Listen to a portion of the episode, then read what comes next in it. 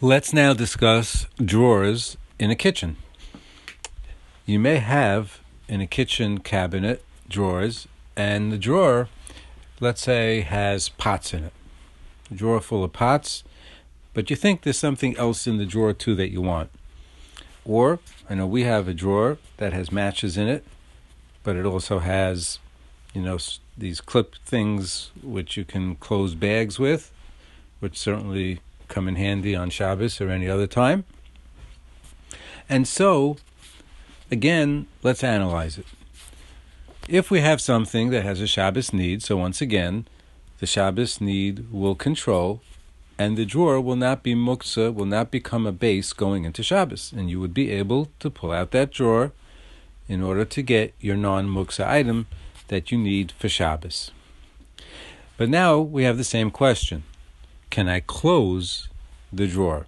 I now took out my muktzah item, and the question becomes, can I close the drawer? Now, yesterday with the work drawer, we said better just to do it with the body. Gets too complicated. But here, I think it would be different in most cases. Most cases, what we're going to find in our kitchens are items that are k'li shem'lachto l'issur, the more lenient category. In our work desk drawer, we can have money, we can have a wallet, we can have things that are total muktzah. But in the kitchen, at least in my kitchen, it's more like pots or a ruler, let's say. These things are k'li shem'lachto l'issur. And yes, a ruler would be a k'li shem'lachto l'issur because one is not permitted to measure on Shabbos, just as an aside. So that's a k'li shem'lachto l'issur, but again, you could use it for certain permissible purposes.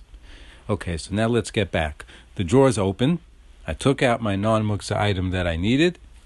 Can I close this drawer? So here, since I'm assuming it's going to be that it's k'li shem'lachto l'issur, let's say it's all that's in there now are pots. So therefore, if it's in the way, it's now sticking out. People need to walk by here. So I need the place. I can close it in a normal manner. If I don't need the place, so then we're back to doing it with our bodies.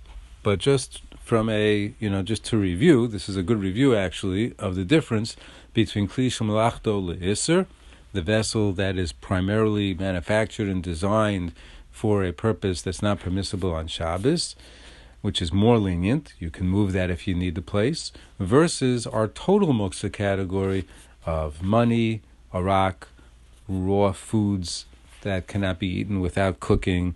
All of those types of total muktzah are different, and they cannot be moved even if you need the place.